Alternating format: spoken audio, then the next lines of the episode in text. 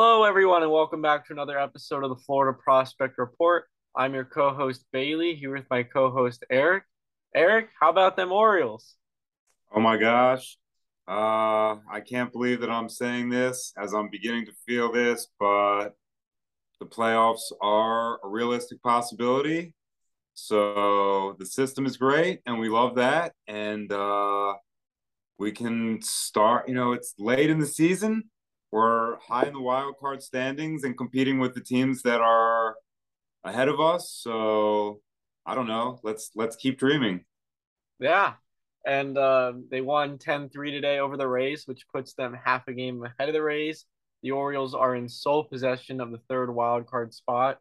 Um, they're a legitimate playoff contender, and I think it starts uh, from the bottom up. You know, the uh, Mike Elias development staff, and um, you saw one of the newest players in the Orioles system a couple days ago, and today as well, uh, Jackson Holliday. Um, what are you, what are your thoughts? Uh, what do you think of his swing, and also the other guys? You know, Beavers and Fabian. Uh, wow, what a great way to start. The hottest system and the newest draft picks. Uh, it was in the FCL, so I was lucky enough to see uh, games where not a lot of fans are able to see. They're not streamed yet, maybe next year. Um, but uh, I saw him start. Uh, Jackson Holliday start on the road in uh, Atlanta Stadium on Wednesday night, and I saw him play his first home game in Sarasota today. Both times at shortstop, and both times he got a hit, a pull side single in the air on Wednesday, and a pull side grounder between first and second today. So his swing looks good and loud, not powerful yet, but he's also not uh, well built. You know, he's he's just entering pro baseball, so he hasn't started a lifting program or anything like that. Uh, he moves really well at shortstop. He can cover uh, ground laterally really quick. He's a great tagger, you know, like Javi Baez is known for his tagging skills. He reached up and grabbed a, a relay throw from uh, Dylan Beavers and was able to apply a quick snap tag yesterday, and they they combined to get a uh, a runner out who was thinking about picking up an extra base. So a lot of little things. He stole a base yesterday. Uh, he scored from second on a single today. So there's elements of speed early on, which is something that some people talked about. So Holliday looks like a player. Definitely, uh, made a couple grounders. He's really good with the uh, the hip high bounce. I mean, he's he's he's got that uh, field transfer and step down to a perfect rhythm. It looks extremely pro. Um, so he looks great. I'd estimate he stays in the FCL to the end because he's so young, hasn't played uh, baseball in a while, hasn't played any type of near pro baseball at all. Uh, another guy who asked about Jud Fabian, he's going to be gone very soon, if not like when this episode uh, airs. His OPS in the FCL in a very small sample size is over 1,200. Uh, he's a, not a huge guy, but his swing and what the ball does in the air really makes the stadium look very, very small. So he's he's a power hitter in the low minors right now. So that usually doesn't stay in the rookie leagues. Also, really covers a lot of ground in the outfield. The first game, the first out was a fly ball hit 60 feet to his right. He didn't have to slide. He didn't have to, you know, he got into a perfect route, perfect strides, and ran it down. And I was like, oh my gosh, what an amazing thing. I wonder if people you know would really even appreciate it and a lot a lot of people did i, I got video of it so uh, he looks good beavers a little taller lefty has kind of like a, a hip dip that starts an uppercut into his swing so uh, definitely his contact has been loud and far but more for outs than for hits uh, to this point but that good throw from the warning track so a little bit of defensive skills on display. Another guy that they drafted that I really, really like that has shown me something good every day and, and, and most days more than one is the shortstop prospect from Stanford, Adam Crampton. He can really field and he can really catch over his shoulder and pivot and lightning quick transfer. So the, the when fans see him, they're going to be very excited. The Orioles had an awesome draft, so I could talk about this forever, but now seems a, a, a, good time to stop. Well, hearing the Orioles had a good draft feels like a Groundhog Day the past couple years, but uh, that's a lot of uh, great insight. You know, uh, you offer a unique perspective of being able to go to all the FCL Orioles games. And speaking of offering a unique perspective, you actually saw Jackson Holliday play 10 months ago in the Perfect Game tournament. So, as a follow up question, I'm curious if uh, you've noticed any, uh, you know, changes or just how you would compare what you've seen this week to what you saw back in October of 2021. Wow, that really actually is a very awesome question. And I thought about it uh, late at night on Wednesday. So I went back to compare a couple pictures. So I did not really notice it firsthand. And I got close to him on Wednesday night. I waited in a line after the game to get an autograph with a lot of people. And I talked to him. Uh, short answer it's all it's all upper body. Like the articles and the press that was out that he got bigger and he lifted weights, his back, shoulders, and chest for someone so young are really bigger than average for you know not like football player size but athlete size and back then they really were almost not present at all so you got to kind of look hard but the difference is really substantial. It's kind of really a lot. So that that's something that nobody would think about, but that really is a great question. So you take that a little bit further. That's why he's getting hits. That's why his arm from the shortstop hole is better than decent. So again, even further, that's why he's the first overall pick. Right. So there have been enough changes, and that vaulted him, vaulted him above guys like Elijah, good player, Drew Jones, good player, Termarr, good player. So really, really excellent talking point, but he he kind of put on the weight and earned it. Absolutely, and that's um like like I said, a really good perspective. And you know, I know you and I were in the Drew Jones camp pre-draft, and my you know my backup choice would have been Termarr, but as it currently stands, I'm very happy that they drafted Jackson Holliday. It looks so far like a good pick. Obviously, very early, but um, and then, you know, speaking of previous Orioles drafts, I want to give you credit for another thing you pointed out uh, the other day. Uh, the 2019 Orioles draft, their first two picks, Adley Rutschman and Gunnar Henderson. Both of those players, at one point or another, were the top overall prospect in the sport. How often does that happen where a team's first two picks in the draft go on to be the top overall prospect in the sport? I can't imagine that often. And that just goes to show how successful this Orioles minor league development has been in recent years. Right. They know how to pick people. They know the right reasons to go after people. So extreme even if it's happened, it's extremely rare. And it's just another reason to really feel very satisfied about being an Orioles fan right now. A thousand percent. And I got one extra reason to uh, be happy about being an Orioles fan right now, and that's uh, a guy named DL Hall. Oh, yes.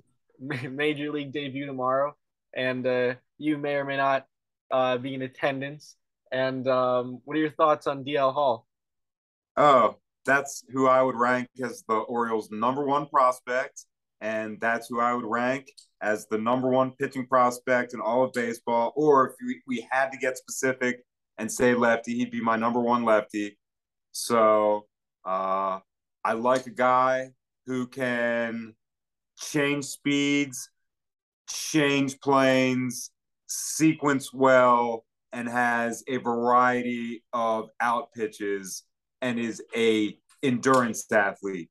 So is like physically built to last three times through the lineup, whatever that takes. So I absolutely I you know I'm I'm I'm I'm as excited for you know, that's the final phase of development, getting guys good and then transitioning them to the majors. So whatever happens tomorrow, and yes, I will be in attendance. I convinced myself to go with your assistance this evening.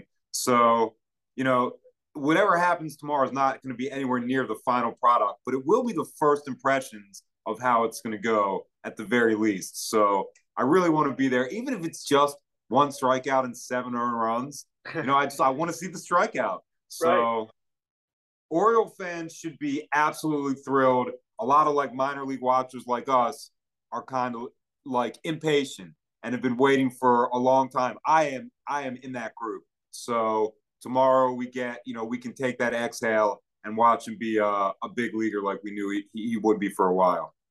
Absolutely. This is a uh, major addition for a team that's in a playoff race.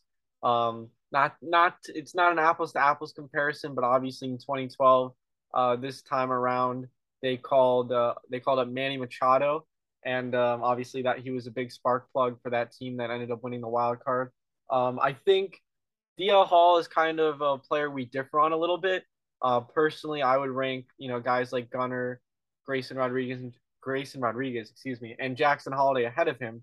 And I think there are some pitchers in the minor leagues like Grayson Rodriguez, um, who I would rank ahead of him. Maybe Tink Hence, who we're going to talk about a little bit later. But uh, if we're talking just pure stuff, pure talent, it's very hard to find a pitcher with more of it than uh, DL Hall. I would say, you know, my concerns would be his command, uh, which is, I think, a common um, belief in uh, prospect fans. Uh, but at the same time, I think if there's any organization that's going to transform him into a star over time, it is the Orioles. So, um, you know, whether or not he is ace material right now, I think the Orioles can get him there in due time. So, um, it's a very exciting debut. He's going off against uh, the Cy Young frontrunner, at least in my opinion, Shane McClanahan.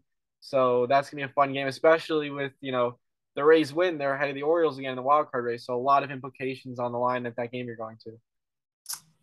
Yes, and I guess really uh, conversely, what if the Orioles win? What if DL Hall beats Shane McClanahan for right? the second? Okay, so what does that say for the rest of the season? Like national reporters who I won't name were indicating that the Orioles gave up at the trade deadline, but maybe they were moving assets that weren't in place to help long term or exactly short term and DL Hall is part of that plan.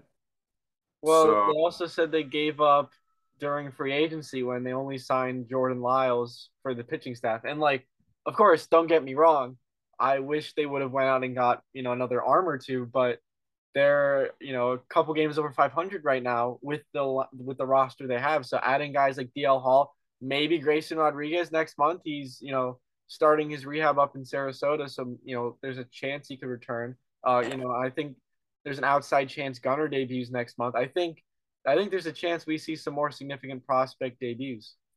Right. So they didn't wave the white flag. They're adding substantial talent, good talent, ready to push over the playoff line type talent. Also, Kyle Stowers. Right. So, you know, there's this is a great season to be an Orioles fan. And if none of the, these positives that we're discussing happen, they still have a great core to start next to start building next year, and they will make those free agent moves for pitchers that you wanted to happen last year. And I guess another perspective is you can say Jordan Lyles was the only bad signing, but that's their that's their number one starter, and he's relatively inexpensive, and he can and he could be traded next year if five other people beat him out. And he eats innings. Okay, right. He's right. He, he eats innings. That's what so, he does. But right. yeah, they're they're a really fun fun team this year. And um, speaking of fun teams, you're going to a game tomorrow before you go to the uh, Major League Orioles game, and you're going to be seeing some fun players. That's right. Another uh, super top prospect that I haven't seen. I'm quite positive that at Pirate City where the Orioles play in the morning. Uh, the Pirates team will have Termarr Johnson on it. So, obviously, a huge name, a huge skill guy. I actually met him for a second at Bradenton uh, Marauders the other day. Uh, Braylon Bishop came to say hi, and they were together. And then they were like walking out. They came to watch Tink Hence. But yeah, I'm I'm also like off the chains excited to see Termarr. He hasn't gotten a hit yet, so I have a feeling he will, if he gets four at bats, he will tomorrow. So I, I want to be there for, I was there for Jackson's first hit. I want to be there for tomorrow's first hit. You know, all this double headers and not sleeping and like squeezing my schedule. I want to be rewarded with just a little, cool like baseball moment. So I'm pretty sure tomorrow will give it to me sometime between 10 and 11 a.m. tomorrow morning. Well, there you go. That'd be really exciting to see in person. And Also, um, day. absolutely. And um, well, so uh, earlier this week for me, I was at a, a Florida State League game. You know, it's not as exciting per se as Jackson Holliday's first career hit, but I still did see a lot of action. a lot. First and firm, first and foremost, Yiddi Cappe. Uh, he is phenomenal. Um, I think the big thing with him is his strikeouts, or should I say lack thereof. He has eight strikeouts in 72 plate appearances, which is less than 7%. Uh, sorry, less than, it's 11%. It went up a little bit in the last two days, but Okay. still really good for a player like him. Um, and he uh, got his first home run as a hammerhead on Wednesday. It was an inside the park homer. Uh, really exciting seeing him fly around the bases. Uh, if you want to see that video, it is on the Florida Prospect Pod Twitter account. Um, Cappe is a player I'm really excited about.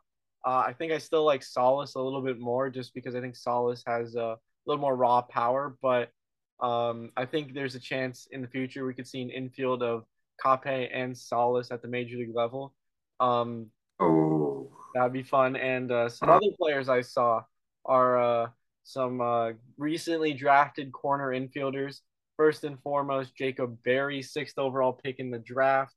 Um, you know, I I know you know my feelings at the time that they drafted him. Uh, I was hoping the Marlins would take Brooks Lee.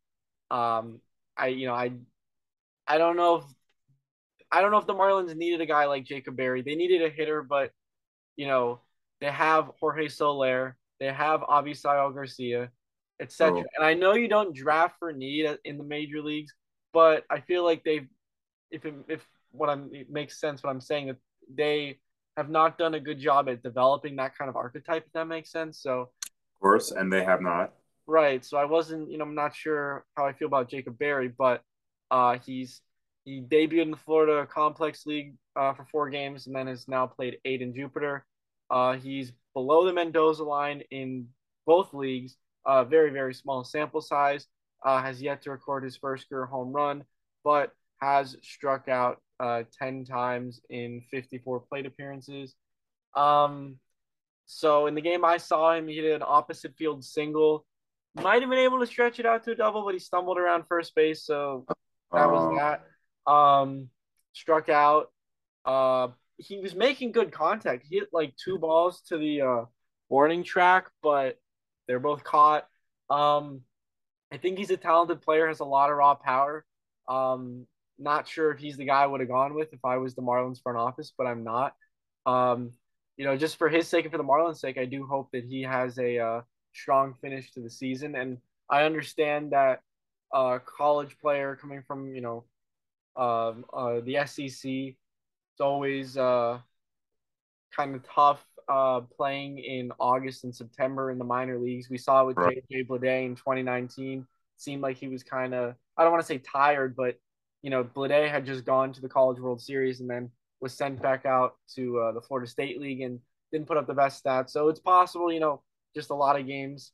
But uh, one guy I did really like, and before I even saw um, Berry or the player I'm about to talk about play, I said to you and our friend Greg and my dad, um, I think there's an outside chance that Torin Montgomery, Marlins 14th round pick, may have been a better pick than their first round pick, Jacob Berry. Um, there's not a lot I'm basing this off of besides what I've briefly read on Twitter and in articles. Um, but, you know, Torin Montgomery hit a moonshot home run at the game I was at. Um, so confirmation So bias, I don't know. so this is where you're you're planting your flag right here. a little bit maybe. I don't you know, I don't want to like go into it too far, but Torin Montgomery right now has a 290 batting average and 389 on base percentage in these, you know, the same amount of games that Berry has been in the Florida State League while Berry, you know, is 188 batting average, 250 on base percentage. Really small sample size and um, probably indicative of very little, but I do really like Torin Montgomery. Uh, he's 6'3, 245 pounds, corner infielder. Um, they got him in the 14th round. Uh, second time they've tried drafting because they drafted him out of high school in the 35th round of the 2019 draft. He didn't sign. Um, I really like him. Um, I think who moved who moved better. Oh, that's a good question. Um, right. I didn't really, I didn't really see Montgomery uh move much just because he was okay. playing first base, and then the one hit he had was a no down home run. But okay. I didn't, I'm you know I didn't feel Berry moved that great in the uh single he had. You can look up the video on our page. Um, so, but uh, those were the main wow. players I saw from Jupiter. We'll have to watch more and see how athletic they are or are not. Absolutely, but there is one player who I did really like besides uh, uh Torin Montgomery and Yiddi Cappe. Uh, it's from the opposing team, Fort, Fort Myers Mighty Mussels. Uh, Tanner Schobel. He was a second round pick out of Virginia Tech uh, and had a great night, had multiple hits, uh, was hitting the ball all over the field, uh, showed good speed. I think this is a guy who can move quickly through the twin system and has a high floor. Um, I really liked what I saw. And, you know, he's hitting, once again, really small sample size, but he's hitting 308 with a 357 on base percentage. Um, not a lot of power. His slugging is lower than his on base percentage right now, and no home runs. But like I said, really small sample size. Uh, moved really well though and showed a good hit tool. So I'm soured a little bit on Cavaco. Not that I was ever particularly high on him. I just think that the the strikeouts are a little much, especially in the Florida State League. I knew you were going to say this also, and I, I, I, I am too. It's kind. Of, it was a high. It was a really high pick. Right, and you know, a guy like Kala'i Rosario, who's also striking out a ton. At least he has ten wow. runs to his name this season. Um, Cavaco does not have ten home runs, so you know, I don't know if either of them have a good enough hit tool to succeed in the upper minors, but if they're both striking out at that kind of rate, I would I would bet on the guy who's at least hitting double digit bombs. And you know, I should be fair to Cavaco. He also has eight home runs. So I was say I think he has eight or nine. Right. So I'm kind of splitting hairs there, but uh, I also you know he also has an on base percentage below 280. I'm trying to pull Kala'i and like up. eye test wise, his bad at bats end like almost before they even start. So that's an even wor- an even worse sign for like development. But whatever. If he's right. got pedigree, he'll figure it out, or he'll, he'll some something will click somehow. A coach will get to him. Something he'll discover something in the cage. You know, we don't want to count out any, any oh, guy. absolutely, yeah. And you know, Rosario, uh, on base percentage 308, WRC plus 105, so technically an above average hitter. Um, Keoni Cavaco's WRC plus is 88, so obviously lower. Um, and they're both striking out 34% of the time. So an interesting comp there. Um, yeah. But, you know, a lot to think about. And um, speaking of which, uh, a lot, uh, something that we've thought a lot about in the past week or two is the trade deadline. Um, there's a lot of moves, uh, including, you know, a future Hall of Famer maybe being traded. Um, of course, I'm talking about Jorge Lopez. What were the Orioles thinking Oh yeah, I can't believe they did. I can't believe they traded a one season good closer for four for four people. So I guess a four for one is good if you can get it, but I really think that the uh the Nat as much as I you know I, I don't really love to give them the most credit, they really like reformed their whole system in the most positive way possible by getting uh by by trading uh, Soto. I mean, I just all the guys they got back were basically my favorite guys in a pretty good system. So the Nats, they drafted Elijah Green, they traded Soto, and their FCL team and Fred Fredericksburg are kind of good already. So they're like, you know, the next list when the next series of lists come out, do not be surprised if the Nats are in the top tier because they they belong there. So that's like the first the first big deal. The the biggest big deal is really like the first any conversation about the deadline should start with that. Yeah, definitely. And you know, Nationals definitely uh, overhauled their farm system. Personally, I know this is a very easy thing to say and probably a common opinion, but they should not have traded Soto. Um, they had a competent ownership, Soto would be locked up forever on like a 20 year deal, like he should be. This is the next Ted Williams. Um, I'm I you know I was I've never been sold on CJ Abrams. I know he's a really good player, and I know he was rushed by the Padres, so it's possible he just needs more time. Um, but I don't know. I, I like Robert Hassell. I don't think he's gonna come close to the level of Soto. Um, the player I'm most excited about is probably James Wood, but me, even then, me too. And I think there's you know you, can argue he's a top ten, top, maybe even top five prospect in the sport right now, but still, obviously, give me Soto. Um, I understand to a degree why he was traded, um, but I think it's a little ridiculous. Um, and for my earlier comments, obviously, you know, joking, uh, you know, about Jorge Lopez. So, you know, I personally was of the opinion that I'm fine with Lopez and Mancini getting traded if the return is right. Um, so the day of the Lopez trade, I was kind of disappointed that Cade Povich was the main return. Um, in his first two starts as an Oriole prospect, he's been nothing but dominant. So, um, you know, maybe he's proving me wrong.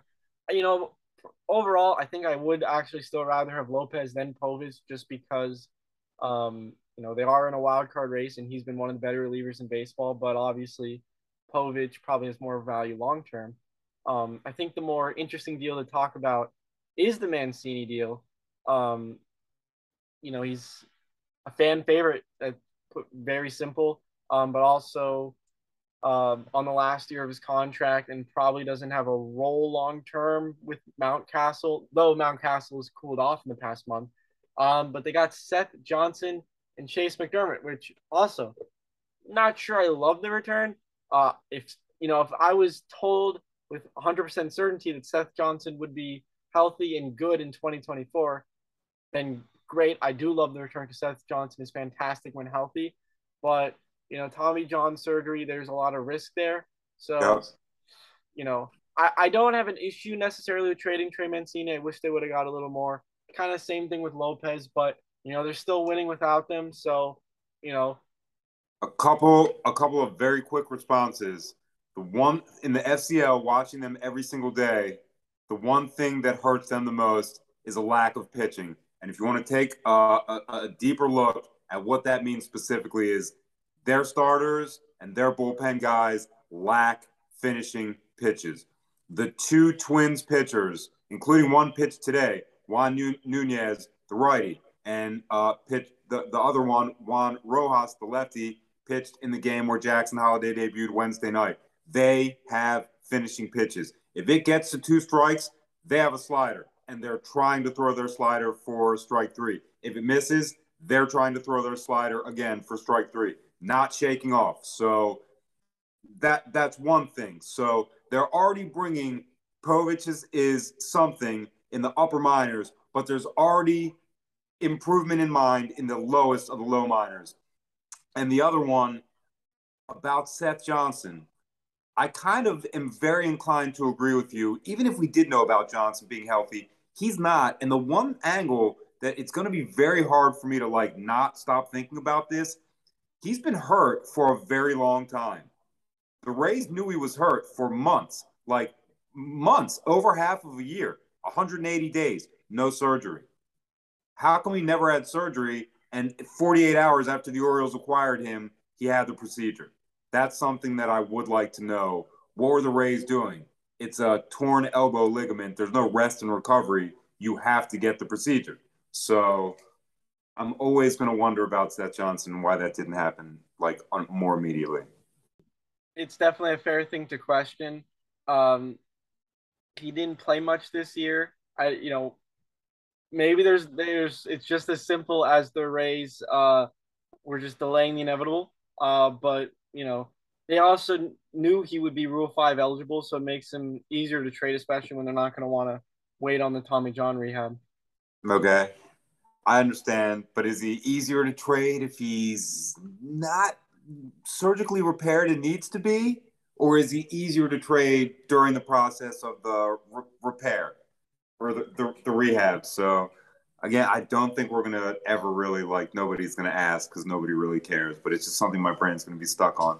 I really think actually the team that did the best at the deadline with changing their system, not Nats division, is the the Reds. For sure, they really loaded up and changed. And I mean, the um, Daytona is a team that you watch a lot, and you've gone to a lot of their games. You kind of like know have a good pulse on the team. I mean, they got two outstanding players in this trade. Yeah, I mean, you could argue they got the best prospect in all of the deadline deals, Noel Noelvi Marte. Um, in a separate, so that was in the Luis Castillo trade. And by the way, not to uh go back on my uh on my Juan Soto angle, but I also feel like the Reds shouldn't have had to do this. Um, I get why they traded Castillo, Drury, and Mahle, but I also feel like if they had not traded Winker, Eugenio Suarez, and other players in the offseason, they would have a competitive team this year. It would be a little bit better. Right. And in, in a division, you could argue that has been underperforming this year. So it's really unfortunate to the fan, the Cincinnati fans, that they're even in a position where they felt the need to trade Castillo, Mahle, and uh, surprisingly player like Drury. Um, Very.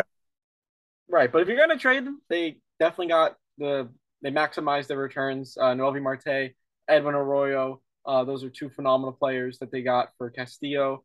Uh, in the Mahle trade, you know, headlined by Spencer Steer, a guy on the Twins, um, who I'm surprised hasn't debuted yet for either team. He just hit his first home run for the Louisville Bats. Uh, they also got Steve Hajar, who I know you are really, really high on. Um, Huge fan. And in the Drury trade, they got Victor Acosta. Uh, there's a lot of risk there, but also a lot of upside. Um, so they really overhauled their system in a good way. Um, and it's going to be interesting to see how the middle infield unfolds um, long term. Obviously, they have Jose Barrero, who I'm still convinced there's something up there. I don't know if he's playing hurt or he's just uh, trying to get back to where he was. But you know, I, I there's been a drop off between his stats last year and this year. But overall, I think Barrero, long term, really talented player. Um, obviously, Elly Dela Cruz, uh, shortstop. Um, feel like there's a new highlight every night of him, you know, hitting an extra base hit or stealing home or something crazy like that. Um, and then, of course, adding Arroyo, Noelvi Marte. Uh, this is a really fun system. It's always been a really fun system, but it just got even more fun. Um, so, you know, a team like the Pirates, who have been perpetually rebuilding the past couple of years, they've got some competition with the Reds. I think the Reds are accelerating their timeline. Um, so it's going to be an, the NL Central is going to be an interesting thing to follow. You know what? The Cub system is also yeah. not not empty and pretty exciting with like the same type of players doing the same type of things at the same levels. So maybe it can be even like these teams hate each other and their fans don't like each other, you know, and and and also the Cardinals are, are good all the time, right? And the Brewers are like as I look at system, uh, the Brewers are in the back of the top tier or the top of the middle tier, and they're usually not bad. So, you know, it's weird that all the all the teams are bad, but all the systems are kind of kind of not bad. And speaking of the Cardinals, I got to see your favorite represent your probably your favorite player in the minors this year for the second time. Uh, another three inning stint for Tink Hence. I gave up a run, so I kind of like hadn't seen him give up anything of significance. He gave up uh, a couple hits in a row to people that I consider to be great hitters, Josiah Dixon and uh, uh, Tsung-Che Cheng on the Marauders. But otherwise, uh, it's kind of late in the season for him. He wasn't using the curveball at all to get ahead in the count or to finish. So it was really 96, 97, or 82 to 84 for the changeup. But I don't know, you know, the he looked so beautiful. There's no way I'm never going to a game of his and not sitting in the front row because you just have to watch the way the ball moves when it comes out of his hands. It's just so athletic and really so much like exactly what you want to see. Uh, I got great video. It's up it's up on our page. I also see it, saw him uh, have a pickoff move. He didn't even have to go to a great like an A plus move. He just did it at the right time when the guy had the wrong lean, like he was indicating with the lean. Tink just stepped right into action. Uh, I was going in slow mo for a strikeout when a comebacker got hit to his uh, his right side, so he got to go and field it and make the play at first base. So even in three innings, like less than 55 pitches, you really got to see the whole the whole experience. And man, what a great season for him, and what a what a super positive outlook. Like this guy, you you would not get an argument from me if you ranked him in the top 20 right now. Right now. So somebody's gonna be bold enough to do it, and I'm gonna I'm gonna whoever that person is, I'm gonna respect them and follow them on Twitter at the very least. yeah, I mean, I was waiting for you to bring up Tink. Um, you know, he's I mean, he's the most impressive uh, prospect I've seen this season. Uh, I was talking with my dad the other day. Um, he might be the most exciting, best, whatever adjective you want to use, St. Louis Cardinals prospect we've ever seen. Um, you know, Nolan Gorman and Jack Flaherty, and of course Jordan Walker, Masyn Winn are in that uh, discussion. But just the pure dominance we've seen from Tink this season is just um, it's, it's just amazing. And I 100% agree with you on sitting in the front row. Um, oh, necessary. His curveball is just like that is my favorite pitch I've ever seen from any pitcher, just uh, at least in person. Um, and it's really cool, you know, how I saw his debut back in like mid May and then immediately was like, this is a dude that people are going to need to pay attention to. And now, you know, Baseball America, uh, I want to say Fangraphs, um, and some other, uh, I might be wrong about Fangraphs, but there were at least like two or three major prospect, um, like, uh, writers that ranked him in the top 100, which you know is a huge jump for him considering he was you know not thought of in that light before his debut. But obviously, just between the stats and just the whole body of work, like this is this is, he's gonna quickly be universally looked at as one of the top pitching prospects in the game. I already think he is. And to your point of who's to be bold enough to rank him, you know, in the top 20, uh, certainly could be me if I ever do that kind of ranking. Um, and if you want to read more about Tink, uh, my most recent article for Fantasy Six Pack, uh, he was included in it, um, where I looked further into his reverse splits that I talked about in my original article about Tink. And uh, survey says the reverse splits are still going strong. He's still uh, pitching better against lefties than righties. He's a right-handed pitcher, which is not to say that he's doing poorly against righties. Righties can barely get a hit off of him as well but lefties even more so. Uh, they're also striking out at a higher rate. Um, it's just really, a really a weird quirk in a good way that he's, you know, just so dominant against opposite-handed batters. Um, in that same article, I also hyped up my boy Elly Dela Cruz. Um, so definitely go check that out. Um, but yeah, just um, Tink Hence is really special. I think it's the the curveball has so much nasty action right off the fingertips. And if you watch in slow mo, his hand movement to get that whip action is not like a very obvious and strong wrist break. So he's doing it with finger and feel to make it dance right out of the out of the hand. So it's even more athletic than it appears when you watch it with all the all the detail. I don't think anybody can watch it with more detail than you and I have. He doesn't have that many innings. Like we have the highlights of every single thing that he's done. If you look at my phone, you will see him warming up. Eh, you know, it's it's it's it's a lot, but it's also really fun and and and really worth it. He seems like like an awesome guy and someone who's going to get a lot better. You know, he throws 98 right now without like a full season and off season of coaching and physical development. Oh, by the way, you just totally reminded me of something.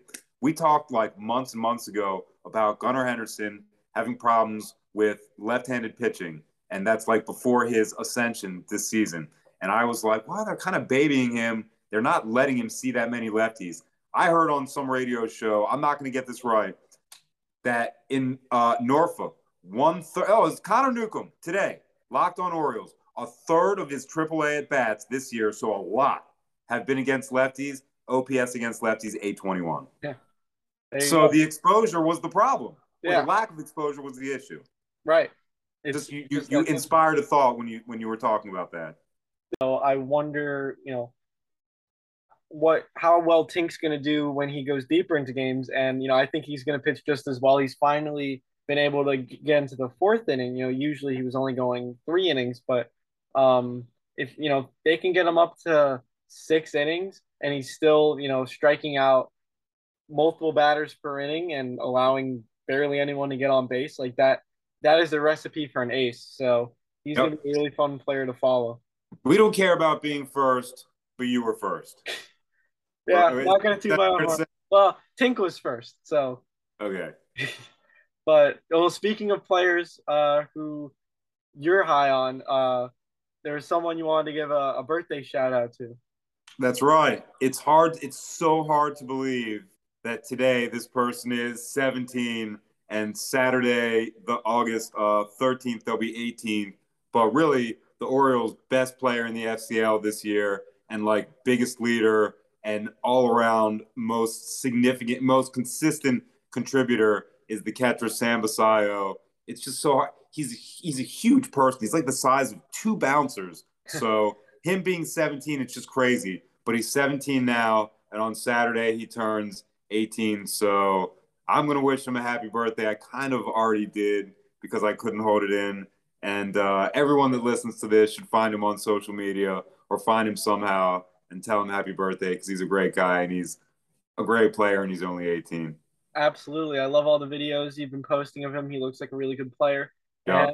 I'm hoping he sticks with the team for, you know, six more days, five more days, because uh, you know, I'll be hopefully going to that game on, well, definitely, weather permitting, going to the game in Fort Myers on Thursday. And right. forward him, to that. Hopefully seeing Jackson Holliday. Um, you know, obviously you're not expecting Jud Fabian to still be there, but that would be a nice surprise too if he is there. Um, but yeah, hopefully I'll get to see Holliday and Basallo.